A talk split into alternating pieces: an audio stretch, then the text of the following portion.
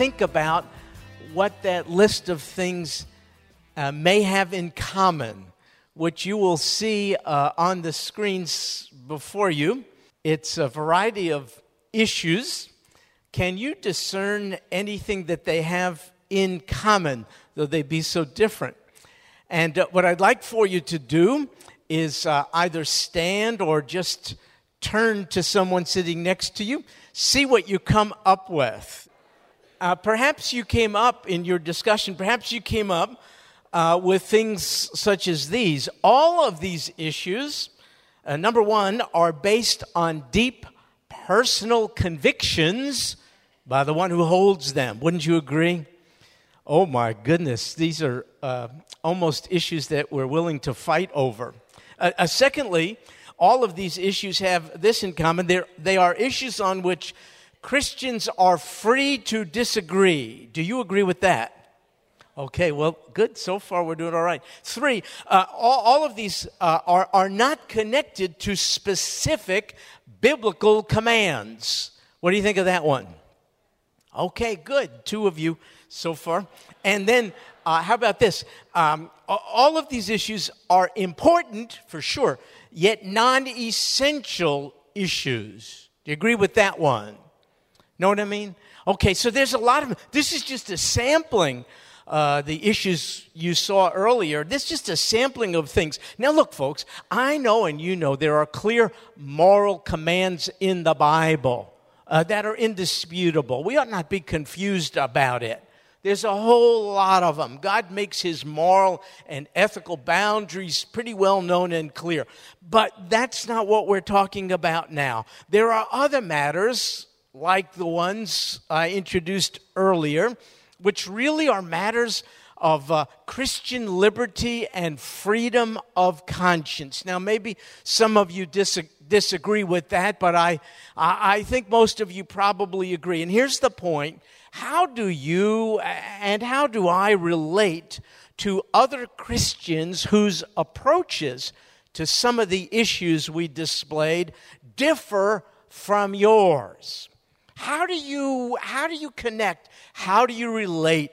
What is your attitude to those who have a different uh, notion of what the best Bible translation is? Uh, whether cigar smoking is okay?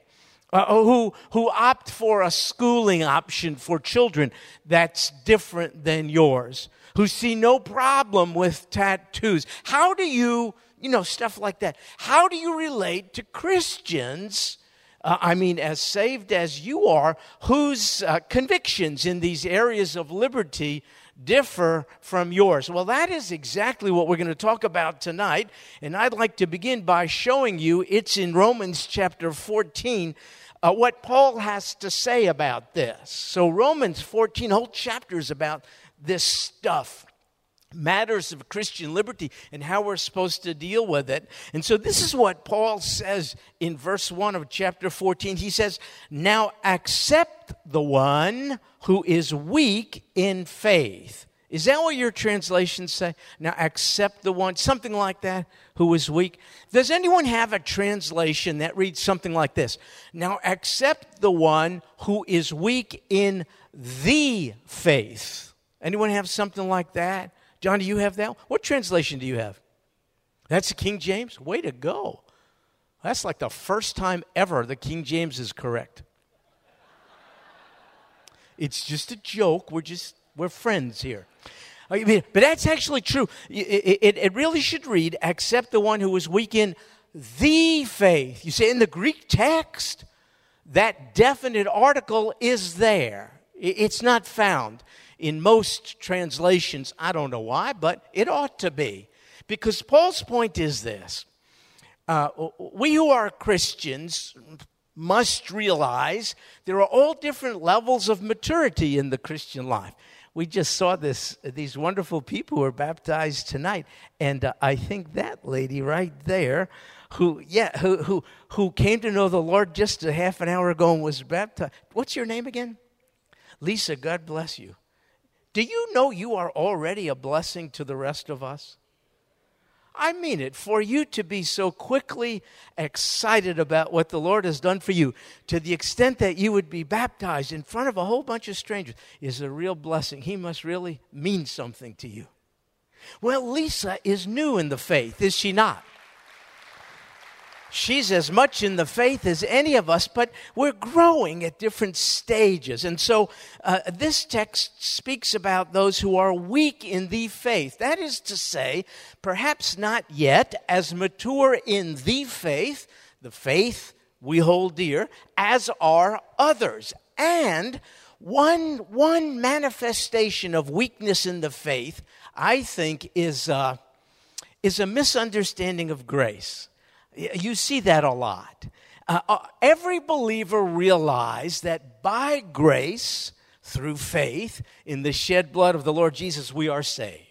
Everyone who truly believes knows there isn't a good thing. Lisa, there's not a good thing in me or you but the Lord Jesus has rescued us, and what He did, because He is good, makes up for all of our sin and stuff like that. We all know that. But then the rub is this after we come into the family of God by grace, we think we have to live it by effort personal effort. We fail to see that God's favor every step of the way is still very much a function of His grace. And so some of us in the body of Christ simply do not feel the freedom to engage in certain practices that others do. Uh, some of us may refer to them as being narrow or maybe even legalistic, which is the wrong term to use. But anyway, some of us may think that because grace, it's a tough thing to accept. Think about it.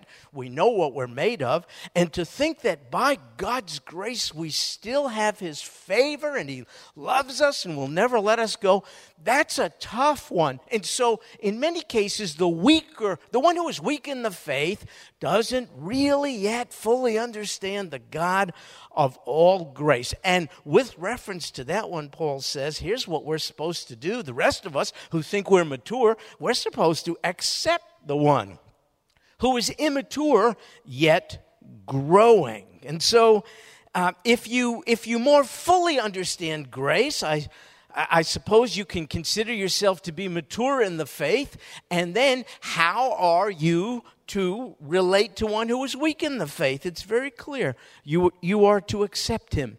See that word accept? It's a great word. It means to open your heart to someone. It's really some. It means to spread your arms wide and say, There's nothing between you and I. Come stand alongside me. Did you know there's no, to my knowledge, commandment in the Bible that says, Thou shalt understand one another? Isn't that a good thing? Because we just don't. I don't understand why you like the things you do. You don't understand why I like the things I do. When I met my wife a long time ago, uh, she was really into Agatha Christie novels. You know her mystery stuff? I mean, there's like 80 of them, and she read about uh, every one about four times.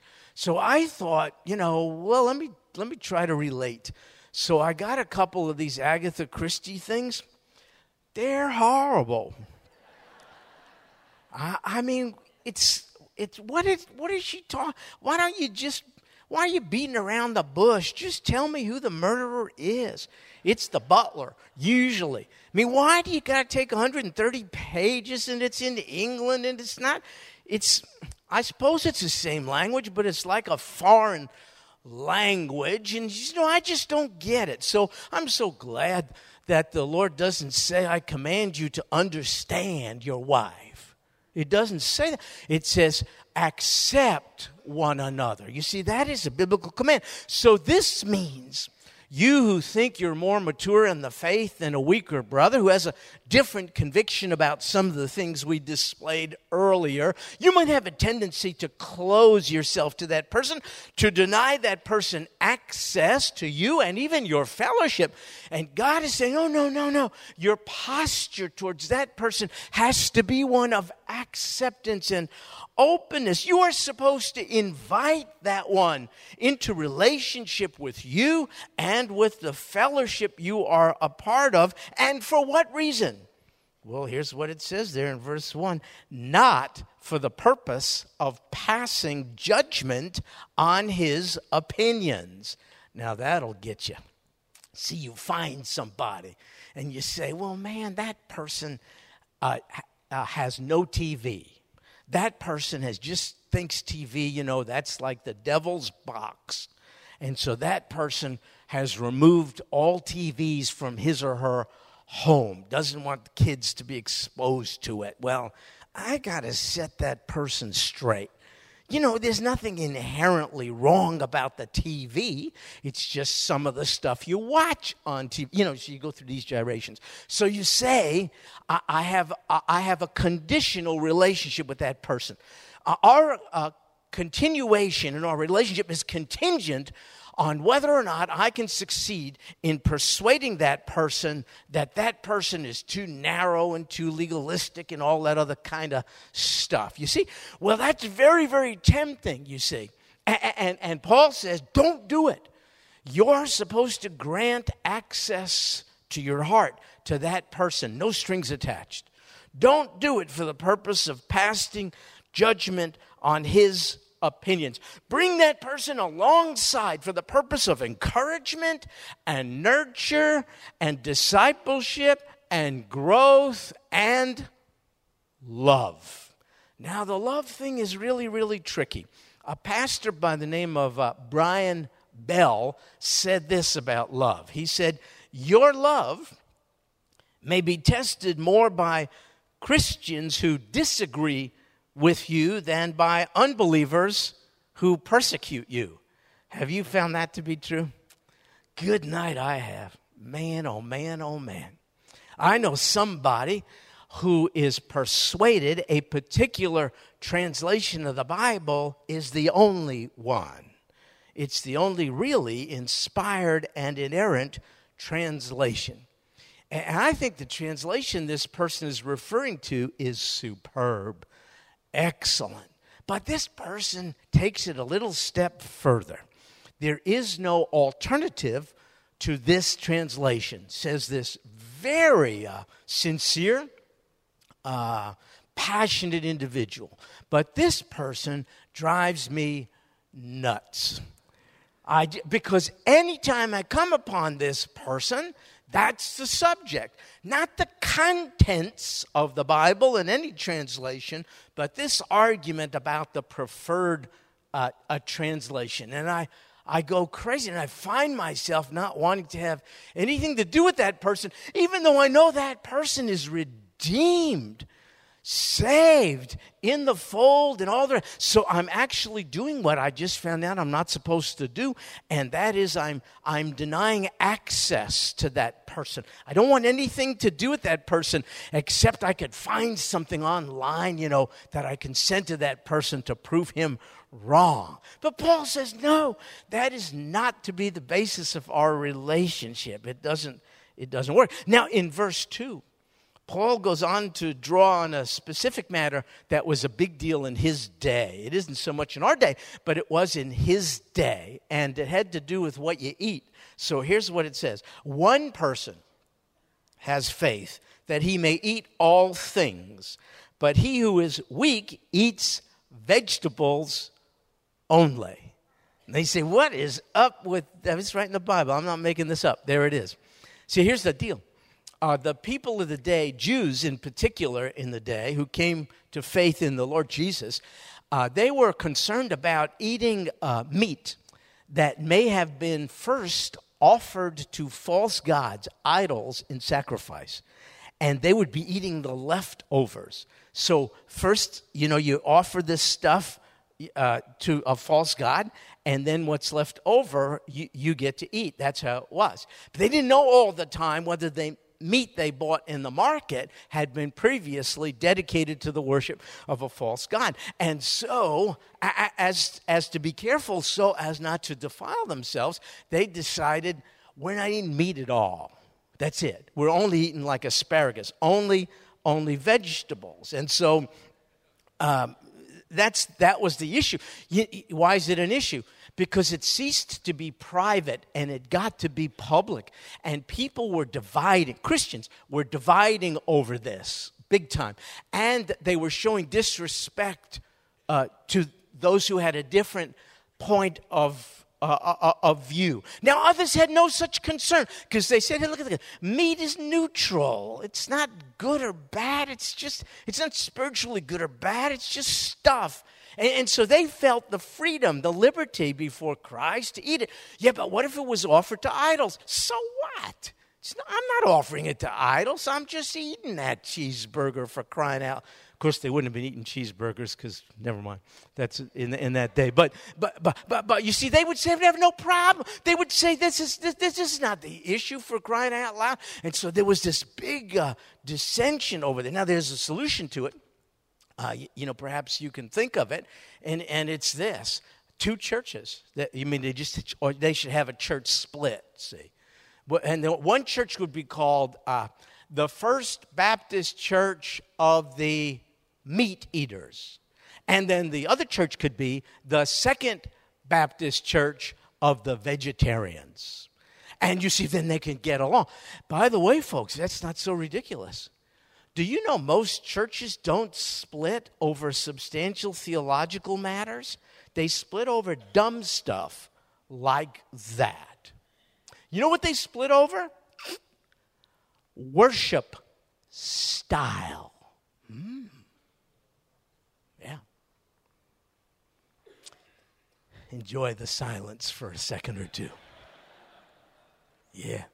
Happens all the happens all the the time. But Paul did not want Christians united by the blood of the lamb to split over something as really foolish as whether you're eating hot dogs or asparagus. I mean, he, he, he had another approach to this, and it's in verse 3. He said, The one who eats, the one who has no problem eating meat, is not to regard with contempt the one who doesn't eat meat. And the one who does not eat meat, the vegetarian, is not to judge the one who eats, for God has accepted him. Ooh, that'll kill you right there. God is, here's the point.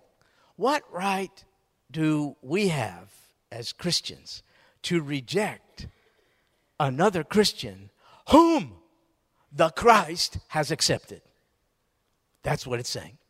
Oh my goodness, that'll, that'll get you.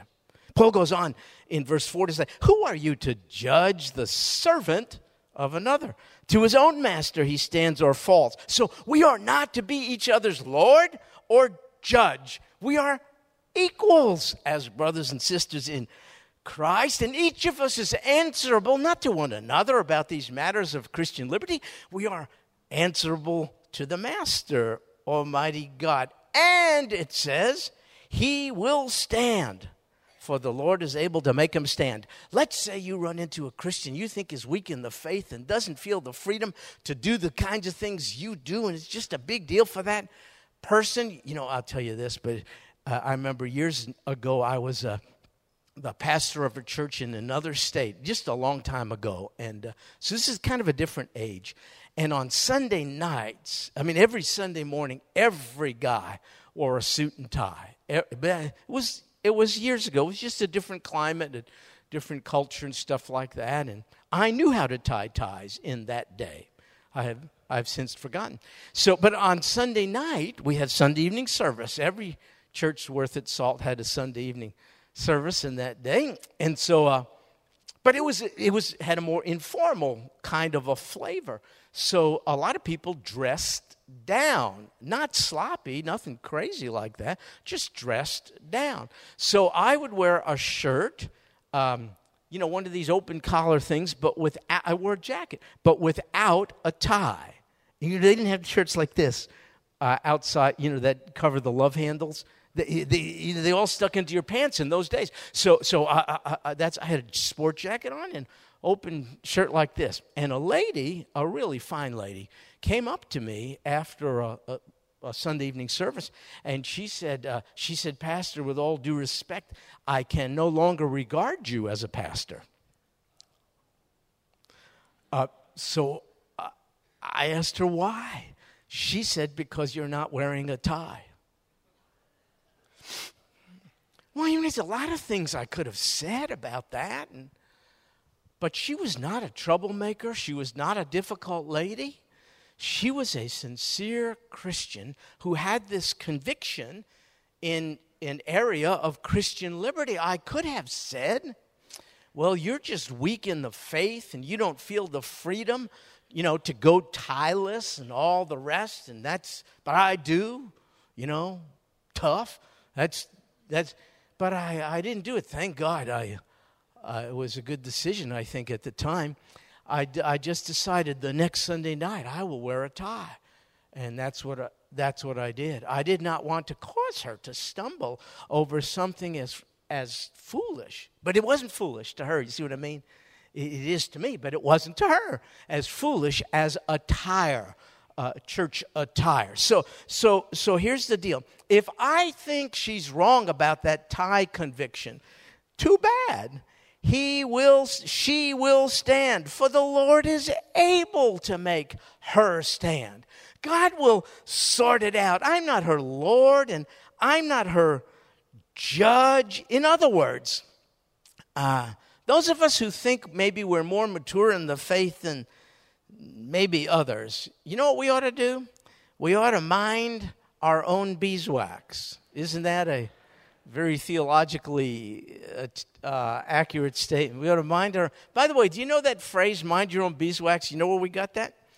Uh, it took place around the time of the American Revolution. This is, this is true, I think, maybe. Um, ladies would take beeswax. If they had skin blemishes, they would apply the beeswax to their face. It was a skin thing, a covering and a conditioner. But sometimes other curious ladies would really look uh, at the face of the beeswax lady because maybe it didn't cover the blemish entirely. And so um, the lady who was being stared at would then say, Hey, mind your own beeswax. So that's where it, that's where it sort of uh, came from. And I think it's a good biblical principle in this case. And so in verse 5, uh, Paul uh, brings up another one of these matters, which is, is up to the individual. It's not about food, it was about, it was about the day you choose to worship. Look at this. Verse 5 One person regards one day above another, another regards every day alike. Now, in this case, the Jewish people regarded, what day do you think they regarded above all others? The Sabbath, absolutely. But in this day, um, uh, a lot of the believers, Jewish and others, were worshiping on Sunday. Why?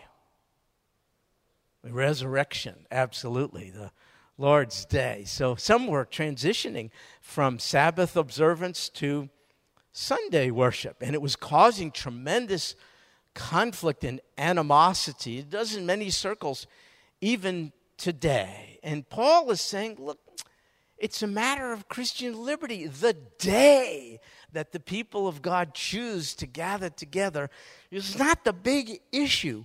That they're gathering together in His name to worship Him wholeheartedly, that's the big issue. That's kind of what he's saying. And so he says, you know, with regarding to the day of worship, one person sees it this way, another person sees it that way. But here's what the text says each person must be fully convinced in his own mind. That's the principle. You have to work it out yourself. A lot of us don't like this because we want to be told what to do. And there's always someone or some organization will tell you what to do.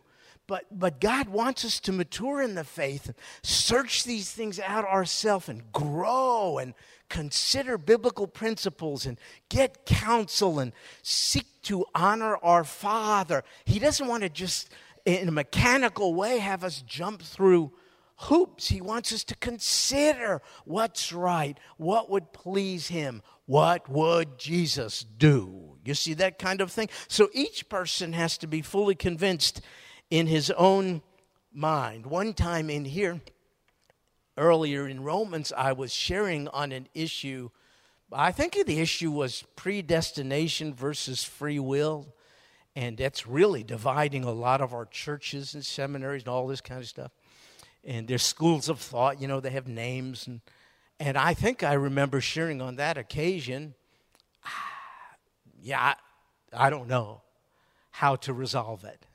I think I was saying that. I think I was saying stuff like, I don't know how these they seem to be competing truths. I don't know how they are integrated and harmonized, but I, I know they are in the mind of God. They're just not in my mind.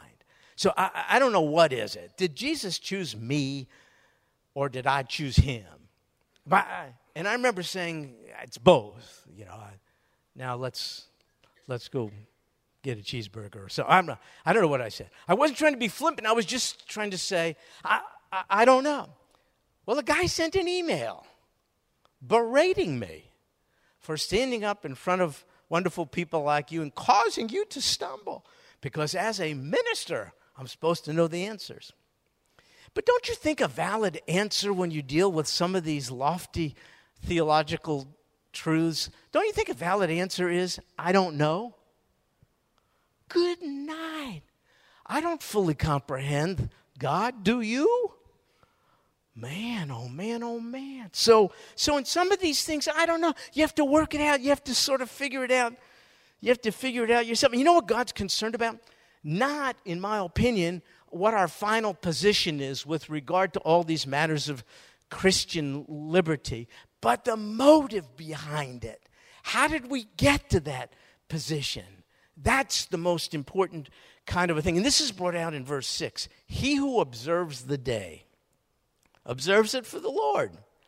He who eats does so for the Lord, for he gives thanks to God, and he who eats not for the Lord, he does not eat and give thanks to God. Don't you see? It's the hard attitude behind the practice. It's not about the practice in a non essential area that the scriptures don't clearly prohibit. So here's the point no Christian should make his own personal conviction the standard for all Christians. Can you buy that one? Do you know that's a cult like mentality?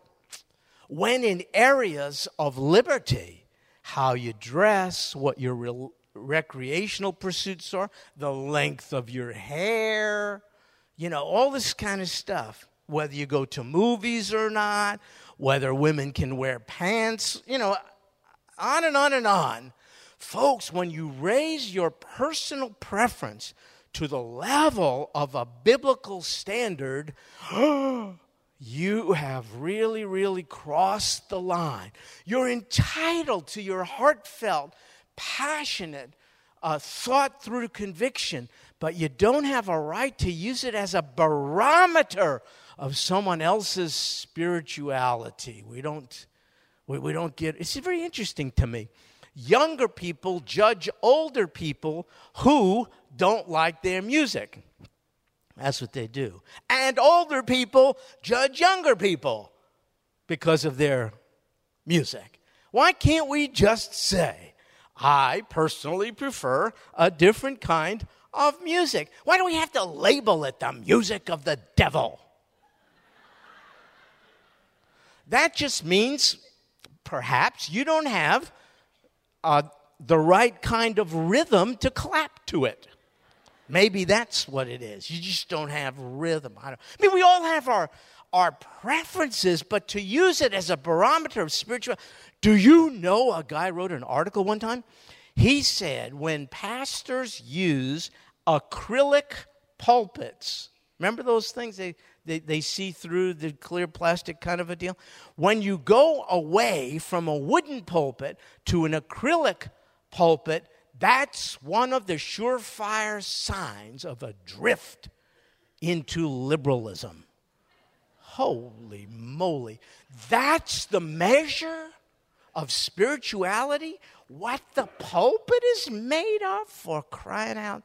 You see what? Now, if a guy says, I'm not doing that acrylic stuff, that is not a problem. But again, to elevate a personal preference to the level of biblical authority and use it as a measure of someone else's spirituality, folks, then we've really, really, we have really crossed the line. So, in the Victorian era in England, two of the most well known Christians, and I mean giants in the faith, magnificent preachers were um, Charles Spurgeon and Joseph Parker. You can read their writings even today. It's, oh my goodness, lofty. And they were close friends and brothers in Christ. They had close fellowship. In fact, they would oftentimes exchange pulpits, one preaching in the other's church. But then it all fell apart. They had a big conflict, and it was about uh, this. Spurgeon accused Parker of being unspiritual because he went to the theater from time to time. We're not talking about movies, we're talking about the theater. And then Parker returned the favor and accused Spurgeon of being unspiritual because he smoked cigars. Did you know that? Charles Spurgeon smoked cigars. He was asked about it one time, and he says, I feel that I can smoke cigars to the glory of God. That's what he said. Uh, so, anyway, they had a big to do, and it even made it to the newspapers. So, what are people? Th- Who's right, Spurgeon or Parker? Who's wrong? Well, come on. These are matters of personal preference. You can't use your personal conviction as a means by which you judge the spirituality of another person. Look, the main thing is to be, have you ever heard of this? Living proof of a loving God to a watching world. Isn't that the main thing? It's not about cigars or theaters or ties or musical tastes. The main thing is to be living proof. Was Spurgeon and Parker, were they living proof of a loving God to the readership of that newspaper? No, they were not. They separated over goofy stuff, matters of Christian liberty. Even men of such renown, it's possible to do it. You can confuse, you can have such a deep conviction about a particular thing, you think it must be God's standard for everybody else. Unless you can point to a chapter and verse, it's not. It's just your area of preference. And so Paul says in verses 7 and 8 not one of us lives for himself, not one of us dies for himself, because if we live, we live for the Lord. If we die, we die for the Lord. Therefore, whether we live or die, we're the Lord's. I don't know a clear statement on the Lordship of Christ in all the Bible. Here's the point we're not each other's Lords. We bow before one Lord. It's the Lord Jesus Christ. Every one of us is under His lordship. And so every one of us must take this into account with regard to any choices we make in areas of Christian liberty. You know, we argue about the, uh, we do argue about social drinking. Social drinking. Um, and different ones have different points of view. Let's just be honest. Some believers believe there is uh, a weight of biblical authoritative commandment against uh, the drinking of alcoholic beverages of any kind. Other believers feel very strongly about it, uh, but, but, but their conviction is not based on uh, uh, a biblical commandment as much as a number of biblical principles. So that, that's kind of that's where I am. I was a missionary in Germany uh, years ago, I think I told you this, but I'll, I'll do it again. Went out to, to eat at a German restaurant with three other guys, military guys. I was a missionary to American military in, uh, in Germany. And uh, one guy was kind of a new guy. I didn't know him that well. I knew the other two guys. I was discipling them. Uh, and so we sat down and we ordered, and uh, I ordered. This can really get me in trouble here, but uh, I, I, ordered a beer. There you go. Uh, yeah, it was a. It was called a Weizen beer, wheat beer, and uh, it was like in a thing this big. Oh my goodness! So there, and why in Germany, uh, beer drinking is like water drinking In fact, in a lot of German restaurants, they don't serve water. So I'm not thinking anything. Now, believe this was 30, 35 years ago, longer. So please take that into account. So uh, I, I, had the beer there, and uh, um, the new guy comes up to me later. He says, uh, I wish you didn't do that. I, I, I said, Do what? I didn't know what he was talking about. He said, Order and drink that beer in front of me. I said, Well, what do you mean? he said, uh, I've struggled with alcohol for years and years. I am an alcoholic.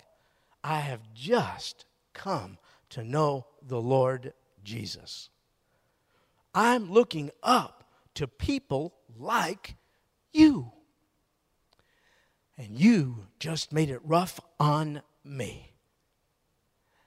And I, I was just crushed. I begged him for forgiveness. I didn't beg the Lord for forgiveness. I thanked Him for forgiving me even of that.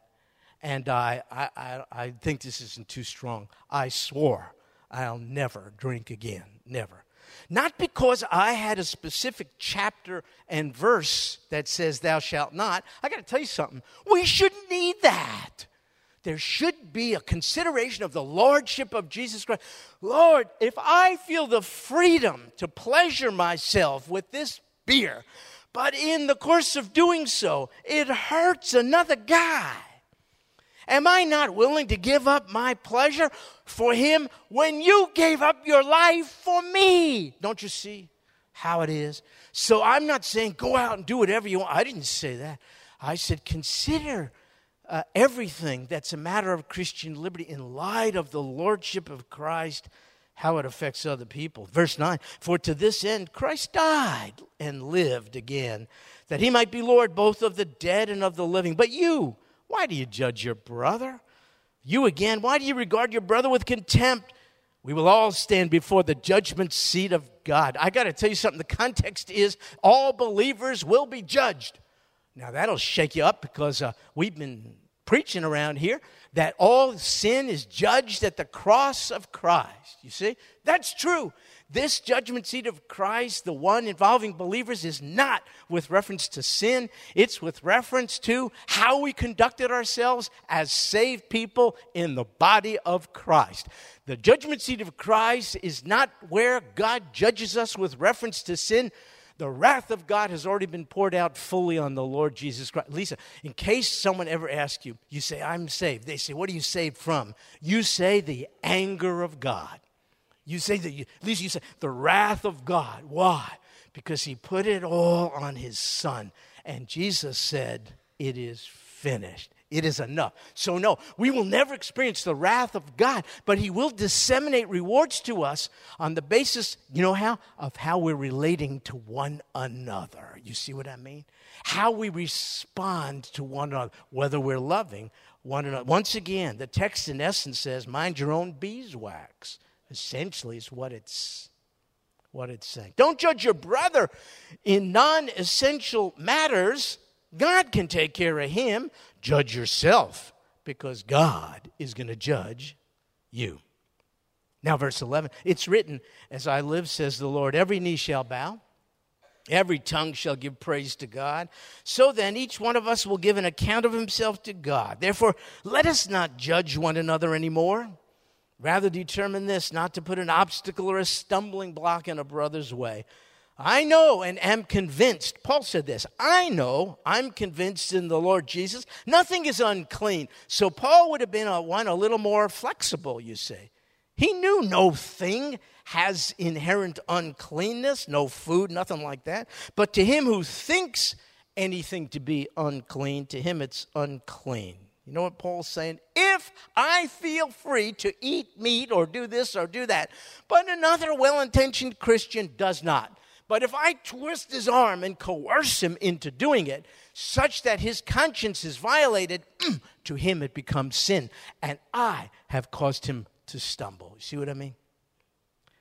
That's kind of what's going on over there. So, verse 15 if because of food your brother is hurt, you're no longer walking according to love. Don't destroy with your food him for whom Christ died. In other words, don't stumble each other over doubtful things. That is horrible grammar, isn't it?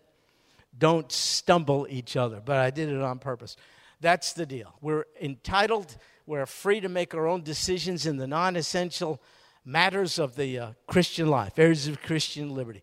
But we must not ever exercise our liberty to the extent that it cause, causes trouble for somebody else. This is expressed in verses 16 and 17. Therefore, don't let what is for you a good thing. You know what's a good thing for you? To be free in Christ. Don't let that freedom be spoken of as evil. For the kingdom of God is not eating and drinking, but righteousness, peace, joy in the Holy Spirit. That's what it says. The kingdom of God is not about what you drink, what you eat, how you dress, what movies you go to or don't go to, what uh, form of schooling you choose for your kids. That's not, the kingdom of God is not all that external stuff, it's internal stuff. It's about righteousness and peace and joy, not staking out our ground on the basis of all of these non essential matters. Ray Stedman, ever hear him? Great pastor California. He told the story of a church out there. It was Christmas time. They were having a Christmas program. And uh, so one group of the people in the church were getting a big old Christmas tree to set up. But another group, you know where this is going, another group, they said, oh no, Christmas tree, pagan. You know, that's, that's pagan stuff. Can't have it. So they were not getting along at all. So the, the group who wanted the tree put it in the church. The group who didn't want the tree pulled it out the group who wanted it put it back in. And it was just like a tug of war kind of a thing. This is true. It ended in a fist fight amongst church members and lawsuits, one group against the other group. And it made it to the newspapers again, once again. Folks, is that the is that what it means to be representatives of the Lord Jesus Christ. Is that what it means to be a subject of the king and in the kingdom? Is that, is that, that have anything to do with righteousness, peace, and joy in the Holy Spirit? Folks, once again, the main thing is to be living proof of a loving God to a watching world. And if we place our personal preferences over righteousness and peace and joy in the Holy Spirit, we are way out of touch with God's priorities and with God's heart. Way out of touch. You see, verse 18 For he who in this way serves Christ is acceptable to God and approved by men. So then we pursue the things which make for peace and the building up of one another. Don't tear down the work of God for the sake of food. All things indeed are clean, but they're evil for the man who eats and gives offense. It's good not to eat meat or to drink wine or to do anything by which your brother stumbles. It's as if the Holy Spirit is saying to us, you know, you are free, but you must not use your freedom in this particular area because if you do, you're going to cause your brother to stumble. And then we must be free to choose not to do what we are, in fact, free to do. When my mother, who's going to be 99, became a Christian in her 60s, uh, she, at a get together with some folks, uh, graciously passed by part of what was being served. It was ham she let the ham go by. There was other stuff to eat. Uh, the people there, other believers, called her on that and started to preach to her about the freedom we have in Christ now. You know, the ham isn't defiled. It's not what goes in you, it's just what comes out. You know, all this kind of stuff. Bible verses and the whole deal uh, to my uh, uh, elderly uh, Jewish mother. But they missed the whole point. Uh, she is free to eat ham, but she also is free not to. And for someone to put pressure on her, freedom is to use their good thing as an evil in her life and to cause her to stumble. And if they succeeded in persuading her and she ate the ham and it defiled her conscience, for her it is sin. Because whatever is not from faith is sin, you see. So our Christian lives, folks, must be guided by the principle of love, not liberty. One time I was pastoring a church, um, and uh, a lady came to me and wanted to discuss women's roles in the church. And that is always such a delightful and fun topic. And so uh, we did, and uh, I shared, she shared, and stuff like that. And she said, based on my studies, said she, um, you know, I'm uh, persuaded that a woman can do anything in the church except be the senior pastor. And therefore, said she, I, I uh, I want to uh, be considered as a deaconess, part of the diaconate, the, the body of deacons, is, is what she said. I said, Well, here's the deal. Um, even if you are correct and you are permitted to occupy uh, that office in the church, the mere fact that you are insisting on it tells me you're not qualified. That's what I told her. You see what I mean? Even if she had the liberty to apply for the position, to insist it, I told her, look, you may be ready for this, but if the church is not, and you insist on it to the detriment of the church, a good thing for you has become a bad thing for the church. And if you're more concerned about your personal liberty than loving the body of Christ, you're not qualified to be a deacon in this particular church. So that's how I, I kind of copped out, didn't I? I really, but it worked. It worked. And she went to a Methodist church or something. I don't know what the deal is. Folks, we have to think more about our responsibilities to one another than our rights, right? We got to be careful. We got to be careful about this. Verse 22 The faith which you have, have as your own conviction before God. Happy is he who doesn't condemn himself and what he approves, but he who doubts is condemned if he eats, because his eating is not from faith. And whatever you see is not from faith is sin. In other words, what's right for one person may be the ruin of another. You see? If a person believes something to be wrong, and then if he does it, for him it is sin. Therefore, I like this one.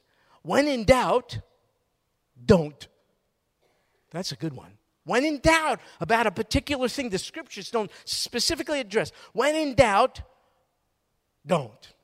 You know, again, when it comes to the drinking thing, it's not like I'm focused on that, but it's like a big issue. You hear well intentioned Christians on all sides of that issue, which to me means it's a controversial issue and therefore I'm doubtful about it. So, when in doubt, I don't. I want to know why certain people require more than that. I don't understand that. If we're living under the lordship of Jesus Christ, when in doubt, don't. So, in closing, uh, I think Paul here in chapter 14, did you notice we covered the entire chapter? Holy moly. Thank you. I've never seen such enthusiasm before. Anyway, uh, uh, I think he wants us to be reminded to keep the main thing the main thing, and the main thing is the gospel of Jesus Christ, by which anyone who is saved is saved. This is to be the basis of our fellowship. The tie that binds is not the tie we wear or do not wear.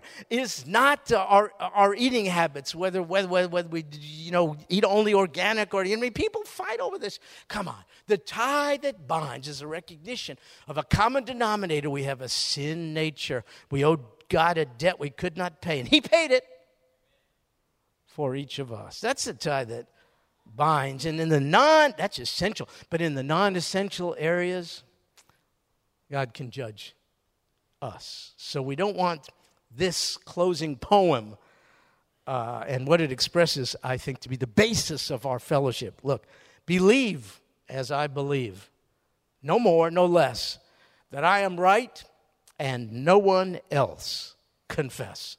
Feel as I feel, think only as I think, eat what I eat, and drink what I drink. Look as I look, do always as I do. Then and only then will I fellowship with you.